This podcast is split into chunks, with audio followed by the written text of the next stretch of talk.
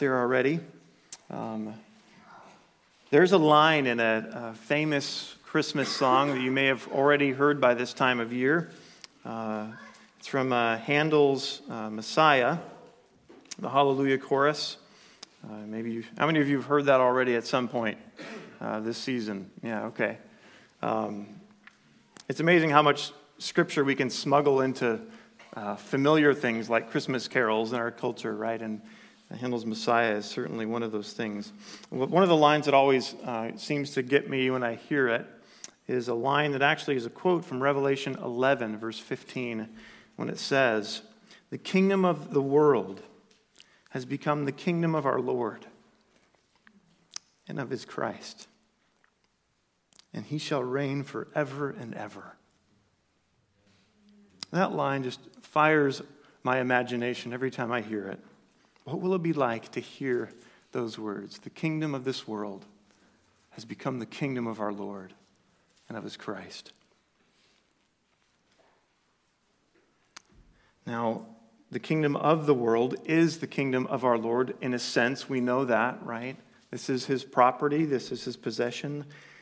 And yes, he's here in a sense. It is where he's working uh, his plans out. And yet, there's a difference between having rightful ownership of something and taking full possession of it, right? And so one day, the kingdom of this world will become, in its fullest and complete sense, the kingdom of our Lord in every way.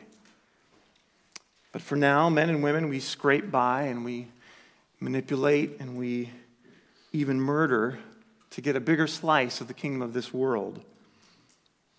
And relationships are strained under pressure, and injustices are common, and more disastrous fires break out, and governments continue to fail, and leaders use their power to serve themselves. Clearly, this world is not yet possessed in this way uh, by our Lord. And there have been times in history where there, there's kind of a pendulum swing of hope that this is the time now, finally, where, where we're going to get it, right? And we're going to finally understand how to maintain peace and progress. And one of these was after the disastrous effects of World War I, and the League of Nations was formed to accomplish the simple task of maintaining world peace, right? And even as they put together the documents to maintain the international organization, they bickered and squabbled and fought over different questions like should we have a standing army? And how do we approach racial inequality? And to what degree should we disarm? And how does all this really work? And it was only a few years before the flimsiness of that effort was exposed with the breaking out of another war. And so, as we live in the kingdom of this world, we wait for the kingdom of our Lord. And yet, while we wait, we can kind of become pessimistic and negative because progress is so easily lost, isn't it?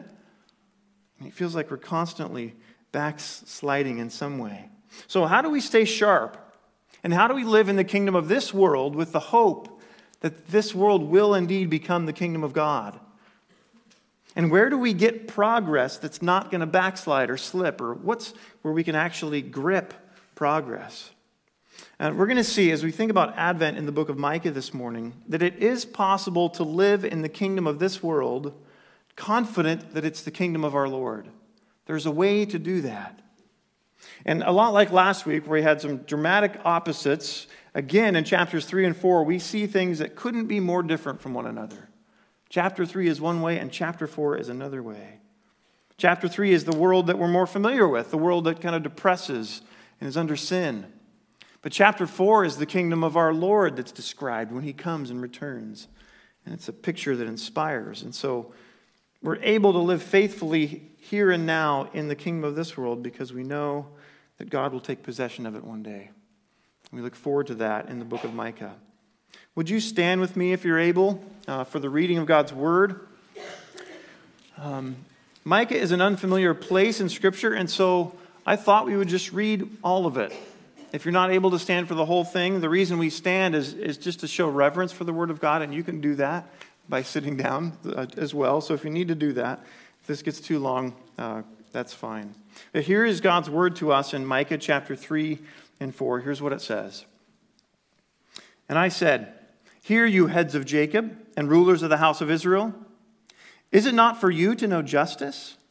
You who hate the good and love the evil, who tear the skin from off my people and their flesh from off their bones, who eat the flesh of my people and flay their skin from off them, and break their bones in pieces and chop them up like meat in a pot, like flesh in a cauldron. Then they will cry to the Lord, but he will not answer them. He will hide his face from them at that time, because they have made their deeds evil. Thus says the Lord concerning the prophets who lead my people astray, who cry peace when they have something to eat, but declare war against him who puts nothing into their mouths. Therefore, it shall be night to you, without vision, and darkness to you, without divination. The sun shall go down on the prophets, and the day shall be black over them. The seers shall be disgraced, and the diviners put to shame. They shall all cover their lips, for there is no answer from God. But as for me, I am filled with power, with the Spirit of the Lord, and with justice and might, to declare to Jacob his transgression and to Israel his sin. Hear this, you heads of the house of Jacob and rulers of the house of Israel, who detest justice and make crooked all that is straight, who build Zion with blood and Jerusalem with iniquity. Its heads give judgment for a bribe, its priests teach for a price, its prophets practice divination for money. Yet they lean on the Lord and say, is not the Lord in the midst of us? No disaster shall come upon us. Therefore, because of you, Zion shall be plowed as a field. Jerusalem shall become a heap of ruins, and the mountain of the house a wooded height. It shall come to pass in the latter days that the mountain of the house of the Lord shall be established as the highest of the mountains, and it shall be lifted up above the hills, and the people shall flow to it. And many nations shall come and say, Come, let us go up to the mountain of the Lord, to the house of the God of Jacob, that he may teach us his ways and that we may walk in his paths. For out of Zion shall go forth the law and, and the word of the Lord from Jerusalem. He shall judge between many peoples and shall decide for strong nations afar off. And they shall beat their swords into plowshares and their spears into pruning hooks. Nation shall not lift up sword against nation, neither shall they learn war any more. But they shall sit every man under his vine and under his fig tree, and no one shall make them afraid, for the mouth of the Lord of hosts has spoken. For all the peoples walk each in the name of its God, but we will walk in the name of the Lord our God forever and ever. In that day declares the Lord, I will assemble the lame and gather those who have been driven away and those whom I have afflicted. And the lame I will make the remnant, and those who were cast off, a strong nation. And the Lord will reign over them in Mount Zion from this time forth and forevermore. And you, O tower of the flock, hill of the daughter of Zion, to you shall it come, the former dominion shall come, kingship for the daughter of Jerusalem. Now, why do you cry aloud? Is there no king in you? Has your counselor perished, the pain that seized you like a woman in labor? Writhe and groan, O daughter of Zion, like a woman in labor. For now you shall go out from the city and dwell in the open country. You shall go to Babylon. There you shall be rescued. There the Lord will redeem you from the hand of your enemies. Now many nations are assembled against you, saying, Let her be defiled, and let her raise gaze upon Zion. But they do not know the thoughts of the Lord they do not understand his plan, that he has gathered them as sheaves to the threshing floor. Arise and thresh, O daughter of Zion, for I will make your horn iron, and I will make your hoofs bronze. You shall beat in pieces many peoples, and shall devote their gain to the Lord, their wealth to the Lord of the whole earth. You can be seated.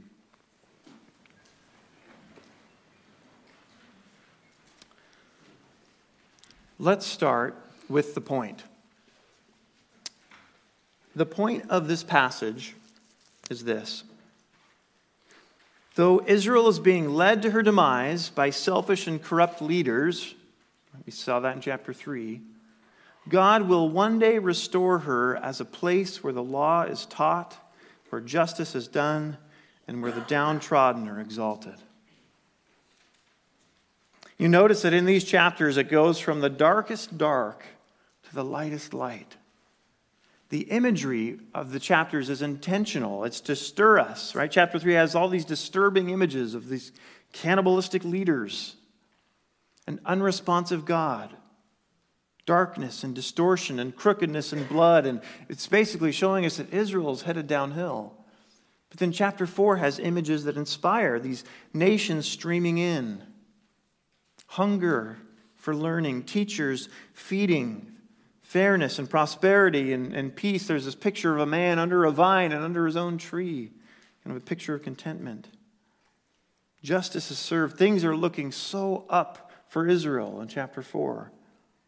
And this is the point. The point is in the contrast, it's in the difference. So let's look at these a little more closely. Let's look at this dark, the darkest dark here in Israel's downhill demise in chapter 3. You'll notice that Micah targets the leaders of Israel. So in verse 1, Hear you, heads of Jacob and rulers of the house of Israel. Verse 5, it's addressed to the prophets. Verse 9 again, to the heads of the house. God has a bone to pick with Israel's leaders. These are the court officials, they're the prophets, they're the priests, the heads of the families. And there's two things that he's mainly angry at. One, they were misrepresenting him. They're misrepresenting God. And two, they were serving themselves. They were misrepresenting God and they were serving themselves. You see, God's officials were supposed to be like God, right? So uh, the judges were supposed to judge like God would judge. And the prophets were supposed to speak in the, the words that God told them to say. And the priests were supposed to be kind of the go betweens between God and man. These leaders, they were supposed to be an extension of God's protection and God's justice and God's mercy. One person wrote Israel's safety net against injustice broke. That's what happened. We see these judges in verses 1 through 4 and also in 9 through 10, where they're doing the opposite. They're hating good and they're loving evil. Now, you remember from last week, there were people who were kind of taking advantage uh, land barons, you could say, of, uh, people who were less well off, and they would come in and kind of force them and manipulate them and grab their land from them. And normally, what happens when people do that in societies, there's kind of a way to stop that with the judicial system, right? So people can try to rip each other off, but then they go to court, and supposedly, in ideal world, it gets resolved. But the problem with this is that this judicial system of the day was just as corrupt as the people who were stealing the land. And so they worked together and preyed on the sheep of Israel. It says in verse 9 not only do they not do justice, but they detest it. They twist what's straightforward and they build this city on the backs of those who are oppressed with blood and with iniquity. But then these prophets in verses uh, 5 through 8 are also uh, a problem as well. Now, it's not a problem that they receive gifts or payment. Uh, Elisha and other prophets received gifts from people as a way that God provided for them. That's not the issue. But the problem was, was that the amount of cash that people brought determined the prophecy that they received. So people show up with you know pocketfuls of cash of the prophet, and he's like, oh, "I'm discerning good things for you," right? and there's a little, not much cash, then well, sorry, you're out of luck. And that was literally how they would prophesy, abuse this office where the Lord would communicate things to them before, but increasingly it became about themselves. And in contrast to that, we see in verse 9, I'm sorry, in verse 8, when Micah says, But as for me, we see the difference. He's filled with power, with the Spirit of the Lord, with justice and might. He's going to say what God tells him to say no matter what happens, because it's not about the response that you get when you're a prophet. One commentator says the land baron's grapes of materialism were fermented by the yeast of corrupt magistrates, sped up by the sugar and heat of the false prophets' perverse messages. The prophets cheered the cannibals on so long as they got their fair share of the chopped up bones. These people were working in cahoots for injustice and against the will of God. They were misrepresenting God and they were serving themselves at the expense of the people. And think, well, how do these leaders think that they're going to get away with that? Look at verse 11. It explains the corrupt practices and it says, Yet they lean on the Lord, meaning they, they're trusting that they're going to be protected in a certain way. What does it say? Is not the Lord in the midst of us? No disaster shall come upon us. We're in Jerusalem, for goodness sakes. This is God's city, right? Listen to Psalm 48. This is probably what their confidence was in, which allowed them to be bold in this corruption. Psalm 48, 1 through 8 says this Great is the Lord and greatly to be praised in the city of our God. His holy mountain, beautiful in elevation, is the joy of all the earth. Mount Zion in the far north, the city of the great king. Within her citadels, God has made himself known as a fortress. For behold, the kings assembled, they came on together. As soon as they saw it, they were astounded, they were in panic, and they took to flight. Trembling took hold of them there, anguishes as of a woman in labor. By the east wind, you shattered the ships of Tarshish. As we have heard, so we have seen in the city of the Lord of hosts, in the city of our God, which God will establish forever. And you almost get the sense that these leaders think that because they're in the middle of Jerusalem, they're safe. Disaster would never come here. Doesn't that sound a lot like the Pharisees? We're sons of Abraham. We're insulated. We're protected. We're different. We're on the VIP list. It's the thinking behind these corrupt leaders. Friends, make no mistake, there is no favoritism with God. None. His judgments make no exceptions, and his law doesn't bend. It doesn't matter if you are a Jew reciting the Old Testament in the center of the temple in the middle of Jerusalem, or if your dad was a pastor and you remember every Awana verse from every single week as you were a kid. That doesn't matter. His judgments are the same because his judgments are based on his character, not on ours. And so his judgments are unflinching. They're equal. There's even uh, an even keel to them. They apply equally. Every mouth will be stopped, and the whole world will be held accountable to God, Romans says, in the same way. But these people are presuming on their security, and it's just leading them downhill. Well, what's the God of these corrupt leaders taking this false sense of security? Well, it's leading the people away from God. This is the real devastating part. If you look at verse uh, 4, then they will cry to the Lord, but he will not answer them. He will hide his face from them at that time because they have made their deeds evil. God plugs his ear to, ears to their prayers. Proverbs 21:13 says whoever closes his ear to the cry of the poor will himself call out and not be answered. And God not only plugs his ears, but he stops speaking to these prophets in verses 6 and 7. God's voice is getting more and more distant, more and more distant, until finally it says, There is no answer from God. Now, that, these things might not seem like a big deal, but this is probably the worst news that you can receive. God won't hear you, God won't speak to you. This is what distinguishes our God from every idol in the Bible, right? Think back to Exodus. Remember what happened after the people uh, committed uh, the sin of the golden calf and committed idolatry? God says in Exodus 33 3, Go up to a land flowing with milk and honey, but I will not go up among you, lest I consume you on the way, for you're a stiff necked people. Basically, carry on, but I'm not going with you. And you know what the response is? It says, When the people heard this disastrous word, they mourned and no one put on his ornaments. Later in the same chapter, Moses says to God, If your presence will not go with me, do not bring us up from here. Again, he's talking about the promised land, right? We don't want to go if you're not going to be with us. For how shall it be known that I have found favor in your sight, I and your people? Listen to this. Is it not in your going with us so that we are distinct, I and your people, from every other people on the face of the earth? God, your presence is what makes us different.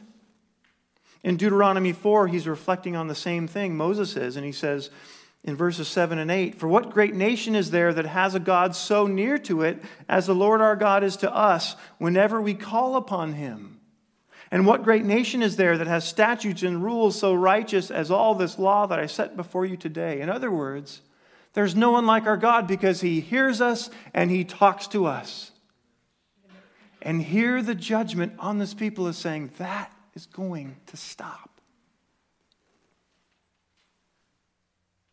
It reminds me of Amos 8:11 when it says, "Behold, the days are coming, declares the Lord God, when I will send a famine on the land, not a famine of bread nor a thirst for water, but of hearing the words of the Lord." And they're tolerating this, and so the Lord is distancing himself from them. And now they're becoming more like the prophets of Baal than the people of Israel. And as Israel is headed downhill, we hear the final crash and thud in verse 12. It's a big therefore. Therefore, because of you, Zion shall be plowed as a field. Jerusalem shall become a heap of ruins, and the mountain of the house a wooded height. Now, we think of a wooded house in the mountains as like being a luxurious thing. but what this is saying is that Jerusalem, the center of God's activity, is going to be like a vineyard, it's going to be like a field. It's going to be like an abandoned house up in the mountains that wild animals have taken over. It's going to be that empty and that destroyed. That's the judgment that's coming. So that is the kingdom of this world, right? That's Micah 3. It's depressing. Can you see some similarities in our time, in our day, just the rampant injustices and things going on? Can you identify, at least in part, with Micah chapter 3 and the world that you live in here? Well, as depressing as chapter 3 is, then you get to chapter 4. And it's almost shocking at how different it is. Because it, now it's talking about Israel's renowned restoration. He kind of fast forwards to a future time and he says, It shall come to pass in the latter days. Well, what are those latter days? It, it's not when they return from exile, because there's kind of an eternal sense of what's going on. In verse 5, it says, We'll walk in the name of the Lord our God forever and ever. And, and a, a rebuilt temple and some things put back together uh, isn't uh, the fullness of what's being described here. This is a, a time when the Lord returns and he establishes his kingdom. And Micah's description of this coming kingdom would have just been so received by the people who've just heard chapter 3. Can you imagine how, how excited they would be to hear chapter 4. I mean, here's five things about this kingdom that we see in chapter 4. Obviously, we can't cover every verse of every thing here, but we notice first that the city isn't abandoned anymore, but it's world renowned. It says in verse 1 uh, The house of the Lord shall be established as the highest of the mountains, it shall be lifted up above the hills. No more shame, no more disgrace. This is a prominent place now that Jerusalem has. Amazing. The second thing, the nations are seeking after God there in verse 2. Now, Micah has just described how the core of Israel's culture has been corrupted and, uh, and, and sinning, right? As a, there's no hunger for God, there's no desire for it. And here, there is such a hunger for God that people from other nations are streaming into Jerusalem to find him. It's amazing. They've, even though these leaders have abandoned the law, there will be a day in Jerusalem when the word of the law will go forward and people will just feed and feed and feed and feed on it. Third thing is that justice is done.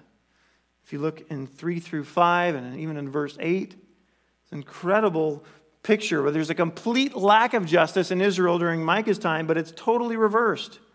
And some representative, somewhere, some way, somehow, is ruling everyone everywhere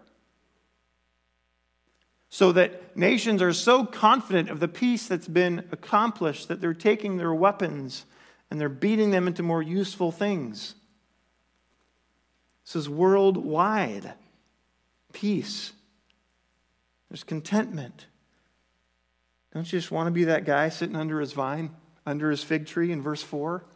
I mean, what a different picture. Total contentment, no fear, peace, and fear has been overruled by this justice that somebody, somehow, some way brought. And this is a totally different thing. Notice, too, that the fourth, that the overlooked are gathered in verses 6 and 7. So the lame are, they've been sheep that are kind of wandered off and they're limping back. They've been displaced or they've been afflicted. It even says, Whom I have afflicted, meaning probably sent into exile and disciplined.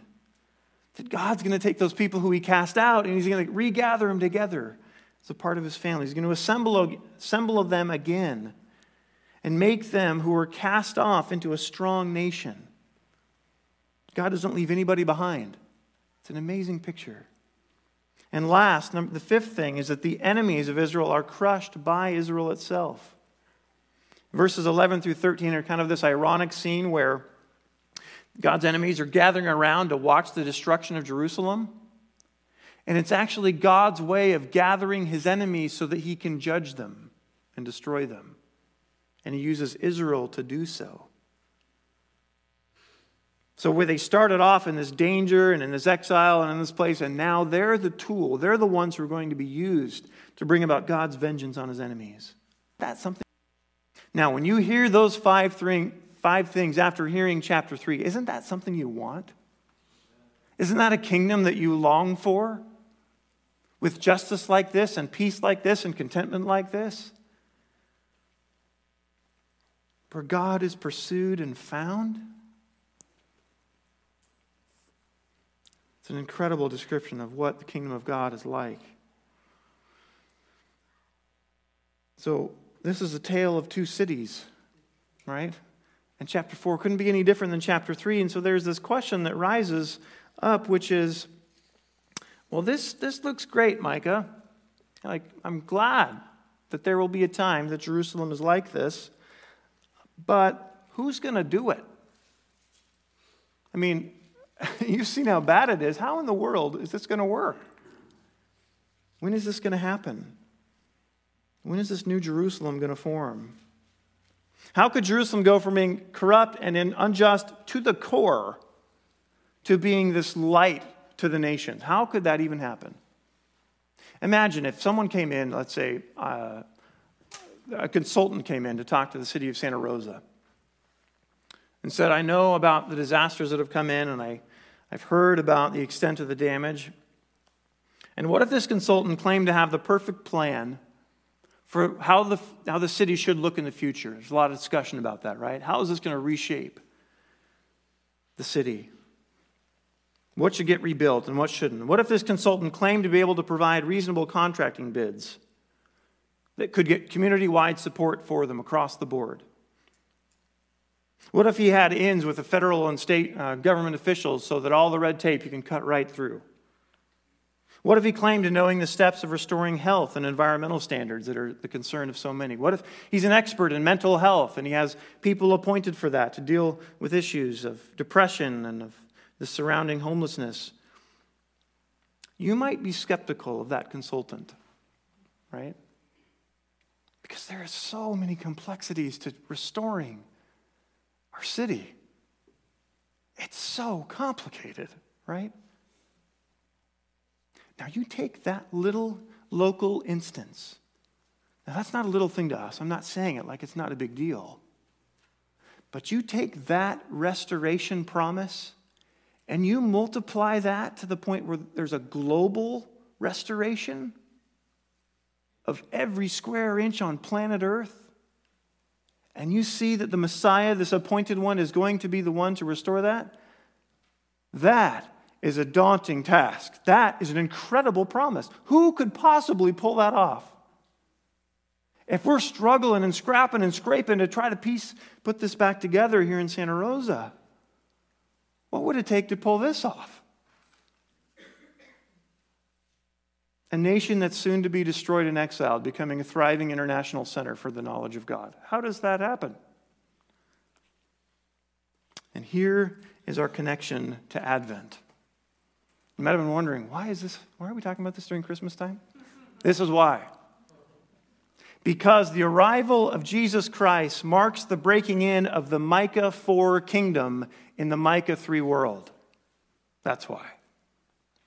The king of the future kingdom has arrived. He's come, he's come early. If you look at the birth narratives of John and Jesus, you can see that the kingdom described in Micah 4 is starting to break in. Do you remember John's story? Where there's this priest who's visited by an angel in the temple. And he's told that his son would be a prophet like Elijah. There hasn't been a prophet for 400 years. 400 years of silence, and all of a sudden, some priest in a temple somewhere says, Your son's going to be the next one. And John the Baptist is described as turning people's hearts and readying the people to see their king. It says in Luke 1 that, that the Lord has, quote, visited and redeemed his people as he spoke by the mouth of his holy prophets from of old, that we should be saved from our enemies and from the hand of all who hate us. Does that sound like Micah 4? This prophet will, quote, give light to those who sit in darkness and in the shadow of death to guide our feet into the way of peace. That's in Luke 1. Does that sound like the kingdom in Micah 4? John the Baptist goes on to challenge those who are trusting in being sons of Abraham, just like Micah challenges the leaders of Israel who are presuming in being in the temple as being their security. He encourages justice for the poor. He says that the coming one will judge like a threshing floor. That sounds like chapter 4. John was the last of the prophets, and in true prophet form, gets locked up for giving a, a, a warning, a message of warning, judgment. But then Jesus shows up, this appointed one, the living, breathing word from God, perfect explanation of what God is like, enters the scene. After all this silence and this, this one preparer, now God Himself shows up. The king of Micah 4. And people from all different kinds of backgrounds are intrigued by him and are, are coming to him and seeking him out, and Jews and Gentiles, and men and women, and poor and rich. And everyone's, there's kind of a foretaste of what's going to happen that we see in chapter 4. His very first sermon that he gives in his hometown is the claim that he's kind of the spirit filled deliverer of the poor. It's quoted in Isaiah 61 that God's more than happy to work outside of the people of Israel and work with others. This Jesus is more than a prophet, right? Which is why John said he's not worthy to untie his sandals. His authority is different from everyone else. His, it's, it's, all the religious leaders aren't sure really what to do with him. He's healing people from their sicknesses, he's resurrecting them from the dead. There's a different thing going on when Jesus arrives.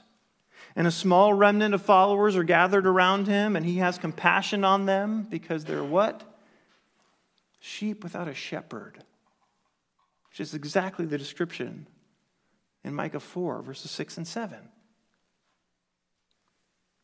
And Jesus, unlike the leaders in Micah 3, gives up his own life for the sheep. He's the one who's crushed, he's the one who's broken to redeem them. He establishes our salvation on the foundation of his atoning blood, not on the backs of the oppressed. And while he doesn't judge when he comes the first time, he will judge when he returns. As it says in Psalm 2, listen to how this is described. It's talking about Jesus. It says, Why do the nations rage and the people plot in vain? The kings of the earth set themselves, and the rulers take counsel together against the Lord and against his anointed. He who sits in the heavens laughs, the Lord holds them in derision. Listen to this. Then he will speak to them in his wrath and terrify them in his fury, saying, as for me, I have set my king on Zion, my holy hill. The king of Mount Zion, the king of Micah 4, is Jesus Christ. And the, the transforming work of this kingdom doesn't just start when he comes finally the second time, it starts when he comes the first time as a taste, as a sample, as a foreshadowing. And so the kingdom of God breaks in in the person of Jesus. And like Micah, he says, Repent, for the kingdom of heaven is at hand. See, folks, God's kingdom is here in part, in a form, in a way. It's actually here. The kingdom that people in, in this time during Micah's day looked so forward to has broken in. And it's started and it's begun this work of redemption. This is so important for us to remember as followers of Christ, isn't it? That significant, eternal things are happening around us. That God's kingdom is here, it's advancing, it's moving, there's important stuff going on. And if you don't know Christ this morning, it's really important that you know that too. that his kingdom has already come, his rule has been established. It's expressed in the church, and it will be global. You think, well, how does this help us? Let's get a little more practical and look at some implications. Why does it help us to know about this kingdom that's come and this kingdom that's coming? I think it's the same reasons why Micah is describing the coming kingdom to the people of chapter 3. Two reasons. One, to be faithful in the failing kingdom. The life in a corrupted world is different if you know Micah 4, if you know that Christ has come. Life in Sonoma County is different when you know that the kingdom has broken in. So, the first reason is it helps us to be faithful in Micah 3 kind of circumstances in a failing kingdom. But the second is it helps us to be hopeful about the coming kingdom, this final version. So let's talk about that first one. How, how does it help us to be faithful in a failing kingdom? Well, it changes our perspective. Now, it's really rare, it's, it's, it's, kind of a bummer in a lot of ways that we never really hear what happens with the messages of the prophets. A lot of times it's just kind of like listening to one side of a phone conversation, right? Just the prophet announcing judgment on the people, and then that's kind of, you might see the historical results and that kind of thing, but you don't exactly know. Well, this, this one's a little bit different because we actually get to see how Micah's message makes an impact on Judah, on Jerusalem. And listen to Jeremiah chapter 6. Over 100 years later, okay, they're talking. And Jeremiah had been thrown in prison, of course, because he's a prophet and he was doing his job, and so they threw him away. Um, and he was announcing judgment on Jerusalem and Babylon, and he, you know, they said, if you keep doing this, we're going to kill you. And he says, well, that's a bummer, but I'm not going to change the message and the story, and you're just going to add more guilt to your already existing guilt, so do what you want. That's kind of what he ends up saying. But then, in Jeremiah 26, it says this, starting in verse 16. You don't have to turn there, you can just listen or you can write it down and look it up later just to make sure I'm not making this up. But here's what it says Then the officials and all the people said to the priests and the prophets, This man does not deserve the sentence of death, for he has spoken to us in the name of the Lord our God. And certain of the elders of the land arose and spoke to all the assembled people, saying, Micah of Moresheth prophesied in the days of Hezekiah, king of Judah, and said to all the people of Judah, Thus says the Lord of hosts Zion shall be plowed as a field, Jerusalem shall become a heap of ruins, and the mountain of the house of wooded height. Verse 12 of what we already read, quoted. The elder said, Micah said that. Then it goes on Did Hezekiah, king of Judah, and all Judah put him to death? Did he not fear the Lord and entreat the favor of the Lord? And did not the Lord relent of the disaster that he had pronounced against them? But we are about to bring great disaster upon ourselves. So, what are they saying? They're saying, guys, just because Mike is saying things that are hard to hear doesn't mean we shouldn't listen to him. You remember the hard stuff that Micah said to King Hezekiah? And he listened, and look what happened. God relented of the disaster that hit Jerusalem for more than 100 years. They took Micah's message to heart, and disaster was averted. Isn't that amazing? We hear that it made an impact. Now, God is at work in this world in an even clearer way in the coming of Christ, right? I mean, God's kingdom is literally here. And the church of Christ is the primary place that that kingdom is operating, right? And we are to be different from the world. And I say these just as reminders that, that we're in a different scenario, right? We know the King of Heaven, we're in relationship with him. And so we have a different authority. We have God's word, which is centered on Jesus and taught by the power of the Holy Spirit. The gospel message goes out and collects more people.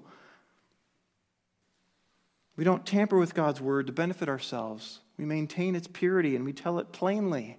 That's a mark of kingdom people. We live together differently. We interact with each other in a way that's different than the way that the world does, where we acknowledge wrong and we humbly repent and we forgive one another. We're gladly spent for one another in terms of our time and our energy and our finances. That's great. I'd gladly pour out my life for others. We live together differently because we have the kingdom's come. And because the kingdom's come, the dynamic in our church is different. We treasure the presence of God together. Right? As that Ephesians passage said, we've been brought near to God. He hears us, unlike that Micah 3 verse. And because he hears us, we pray to him. We pray together. We say, Come, let us go up to the mountain of the Lord, to the house of the God of Jacob, that he may teach us his ways and we may walk in his paths. You might not say it like that, but kinda, you know. We suffer differently. We're confident of God's saving love for us in Christ, and so we're willing to tolerate wrongdoing because we know the kingdom of Micah 4 is on its way. It's already broken in. So, yeah, we can, we can be mistreated in this life. That's fine. Micah 4 kingdom is coming. And we worship differently. Hebrews 12, 22 through 24 says, But you have come to Mount Zion and to the city of the living God, the heavenly Jerusalem, and to the innumerable angels in festal gathering, and to the assembly of the firstborn who are enrolled in heaven, and to God, the judge of all, and to the spirits of the righteous made perfect, and to Jesus, the mediator of a new covenant, and to the sprinkled blood that speaks a better word than the blood of Abel. We worship differently because the kingdom's broken in. Do you and I live with a sense that God's kingdom is present? That's my question. That's what I want to bug you this week. Do you live with the sense that God's activity in the world is going on? That his kingdom is broken in in the person of Jesus, and he's set up these little outposts and these communities that are going to live differently and operate differently and do his will differently for the day when he comes back and rules uh, the world like he rules this church. See, if, you, if we think in those terms, then it's, it's things are just different, right? Our, our willingness to instruct our kids and our willingness to come to things like congregational meetings and our willingness to help people out when they need meals and all that stuff is different because the kingdom of God has come. If it's come and things are different, then they need to look different and be different. They are different. And the way that we think and prioritize and spend and, and run our lives is totally different because the kingdom's broken in. Micah 4 kingdom has, the foretastes are already here, they've already begun. Listen to 2 Peter 3. It says, Since all these things are thus to be dissolved, meaning this judgment, this final return, what sort of people ought you to be in lives of holiness and godliness, waiting for and hastening the coming of the day of God? Because of the Micah 4 kingdom, what sort of people ought we to be? So that's one thing I want to bug you this week. Okay? How is my life different because the kingdom of God broke in in the person of Jesus Christ? The second thing that I think, implication that can result from this, is that this can cause us to worship Jesus Christ. Because again, he's the one who pulls this. He's the one who makes Micah 4 possible and make it work. And what must he be like if he can bring in a kingdom like this? How much power must he have? How present must he be if he's able to rule and judge with equity over the entire earth? How kind must he be to not lose track of one sheep? See, this the Micah 4 picture of the kingdom was done by him. It was accomplished by him, and that, that instructs our hearts about what he's like. If we can't even find a consultant to piece things back together in one zip code. What must our Messiah be like? In closing, we need to remember that the kingdom of Micah 4 is our destiny. It's weird how preaching messes with you when you, you're in text and you see things everywhere that are related to this. And just in the book of Revelation, as it's describing the closing scene, you hear echoes of Micah 4 in the background. Listen to this and just take hope in that this is the final kingdom. This isn't just the one day it's going to come. This is actually the kingdom that is described as it's coming. Here's what it says in Revelation 21 9 through 11.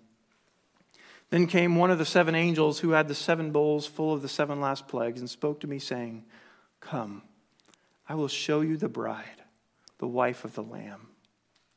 And he carried me away in the Spirit to a great high mountain and showed me the holy city, Jerusalem, coming down out of heaven from God, having the glory of God. Its radiance like a most rare jewel, like a jasper, clear as crystal. Fast forward to chapter 22, 3 through 5. No longer will there be anything accursed, but the throne of God and of the Lamb will be in it, and his servants will worship him. They will see his face, and his name will be on their foreheads, and night will be no more. There will be no need, they will need no light or lamp or sun, for the Lord God will be their light, and they will reign forever and ever. The kingdom of the world has and will become the kingdom of our Lord and of his Christ. And he shall reign forever and ever. How does that change the way that you live this week? Let's pray. Father God, we thank you for future hope. Thank you that though we deserved all the judgment of Micah chapter 3, that you still told us, Micah chapter 4. Because, God, when you make a promise, you keep a promise. And when you say, I'm going to make a great nation out of you, and I'm going to bless all the nations through you, Abraham, you do it. And when you say, I'm going to bring a prophet like Moses, and He's going to instruct you in ways that Moses didn't. And when you say you're going to bring a king like David, who's going to rule in the way that, that we're all desiring, you do it. And so, God, as we wait for that time when you break in and your full kingdom is known by every living, breathing person uh, who is living and also who has ever lived while we wait for that, God, I pray that you would help us to live for your kingdom.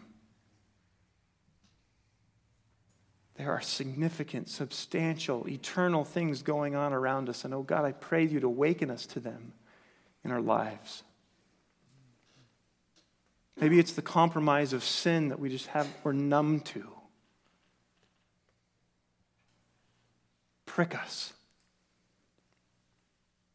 Maybe it's just the coldness of heart towards others. When, when we see in the, in the book of Acts, as we've seen this community of spirit driven people who are generous because you've been generous to us, oh God, free us of that coldness. As we stutter and hesitate and, and aren't sure and, and are walking in a lack of confidence and sharing about the truth of the gospel. God, loose our tongues. We thank you that we have this promise that the kingdom is coming and that the kingdom has already come. Help us to be citizens of the kingdom here. We want to be faithful to you, God. We want to be useful to you. We want to live in light of reality, not the pipe dream that's around us. Instruct our hearts, change us, renew, and, and move things around in us this week as we consider that the kingdom is here. In Jesus' name we pray. Amen.